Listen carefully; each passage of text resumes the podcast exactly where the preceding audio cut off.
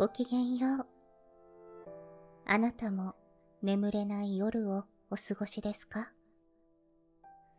そんな夜もありますよね。よければ一緒に物語の旅へ出かけてみませんか？もしも旅の途中で眠くなったなら、どうぞそのままゆっくり休んでくださいね。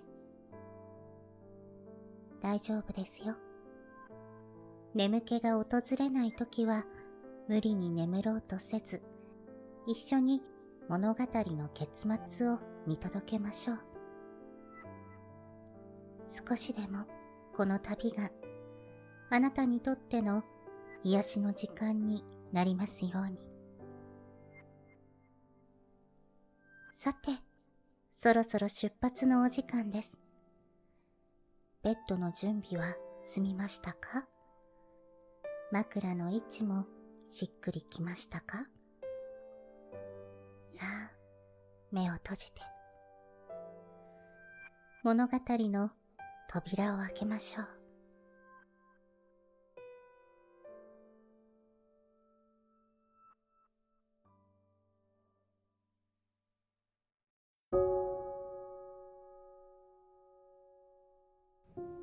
本日のお話は、小川未明の野原というお話です。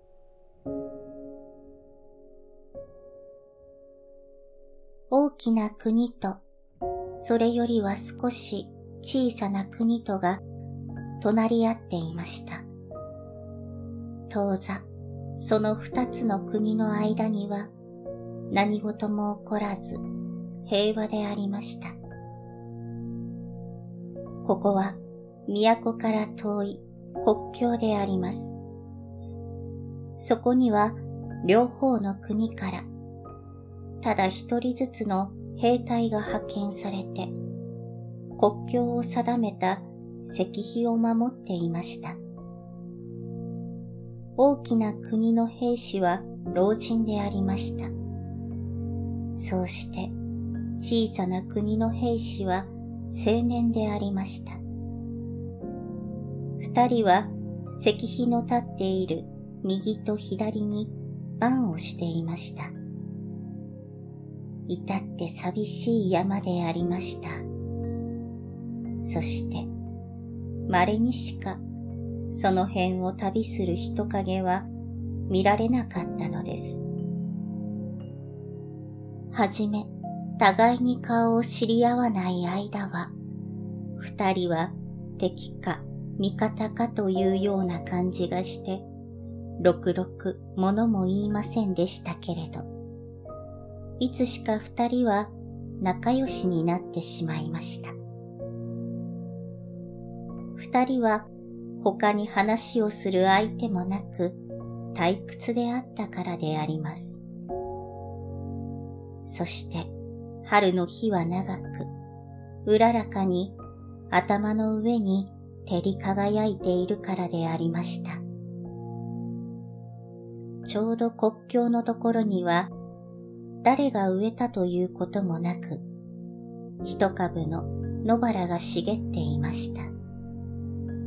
その花には朝早くから蜜蜂が飛んできて集まっていました。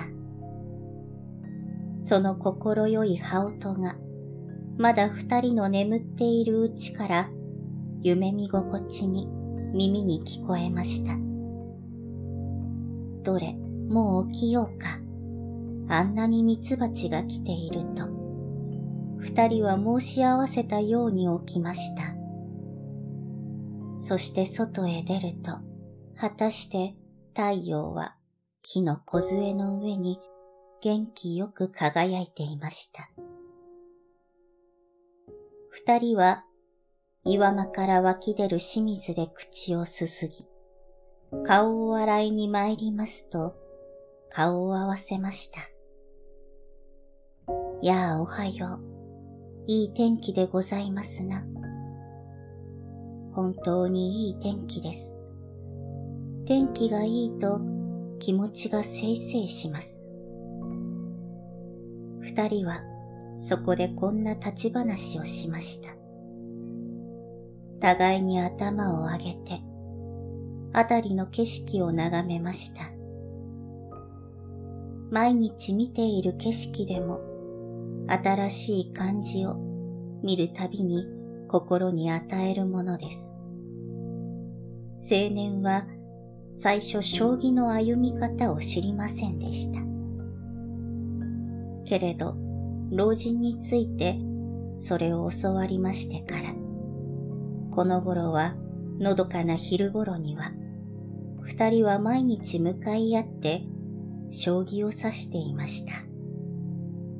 はじめのうちは老人の方がずっと強くて、駒を落として指していましたが、しまいには当たり前に指して、老人が任されることもありました。この青年も老人も、至っていい人々でありました。二人とも正直で親切でありました。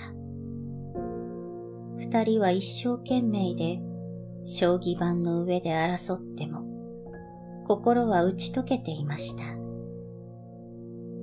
いやこれは俺の負けかいな。こう逃げ続けでは苦しくて叶わない。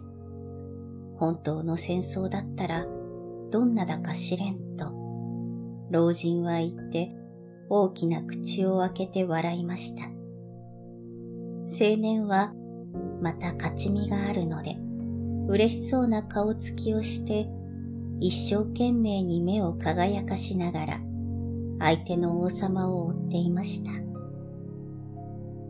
小鳥は小杖の上で面白そうに歌っていました。白いバラの花からは良い香りを送ってきました。冬はやはりその国にもあったのです。寒くなると老人は南の方を恋しがりました。その方にはせがれや孫が住んでいました。早く暇をもらって帰りたいものだと老人は言いました。あなたがお帰りになれば知らぬ人が代わりに来るでしょう。やはり親切な優しい人ならいいが敵、味方というような考えを持った人だと困ります。どうかもうしばらくいてください。そのうちには春が来ますと、青年は言いました。やがて冬が去って、また春となりました。ちょうどその頃、この二つの国は何かの利益問題から戦争を始めました。そうしますと、これまで毎日仲睦まじく暮らしていた二人は敵、味方の間柄になったのです。それがいかにも不思議なことに思われました。さあ、お前さんと私は今日から仇同士になったのだ。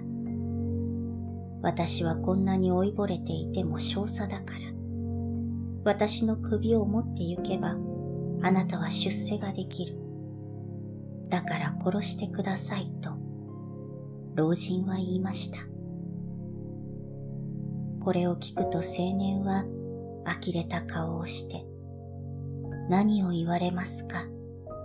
どうして私とあなたとが仇同士でしょう？私の敵は他になければなりません。戦争はずっと北の方で開かれています。私はそこへ行って戦いますと、青年は言い残して去ってしまいました。国境にはただ一人老人だけが残されました。青年のいなくなった日から老人は呆然として日を送りました。野原の花が咲いて、蜜蜂は日が上がると暮れる頃まで群がっています。今戦争はずっと遠くでしているので、たとえ耳を澄ましても、空を眺めても、鉄砲の音も聞こえなければ、黒い煙の影すら見られなかったのであります。老人はその日から青年の身の上を案じていました。日はこうして立ちました。ある日のこと、そこを旅人が通りました。老人は戦争についてどうなったかと尋ねました。すると旅人は小さな国が負けて、その国の兵士は皆殺しになって、戦争は終わったということを告げました。老人は、そんなら青年も死んだのではないかと思いました。そんなことを気にかけながら、石碑の礎に腰をかけてうつむいていますと、いつか知らず、うとうとと居眠りをしました。彼方から大勢の人の来る気配がしました。見ると、一列の軍隊でありました。そして、馬に乗ってそれを指揮するのは、かの青年でありました。その軍隊は、極めて静粛で、声一つ立てません。やがて、老人の前を通るときに、青年は木礼をして、バラの花を嗅いだのでありました。老人は何か物を言おうとすると目が覚めました。それは全く夢であったのです。それから一月ばかりしますと、野原が枯れてしまいました。その年の秋、老人は南の方へ暇をもらって帰りました。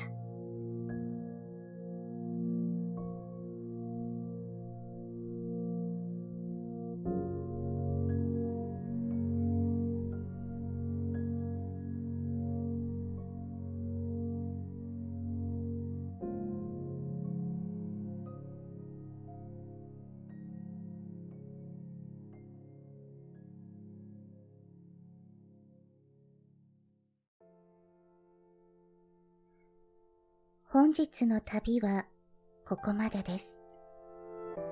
夢の旅路には行けましたか？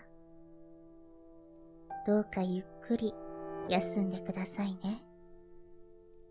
明日があなたにとってより優しく、心地よい世界でありますように。おやすみなさい。良い夢を。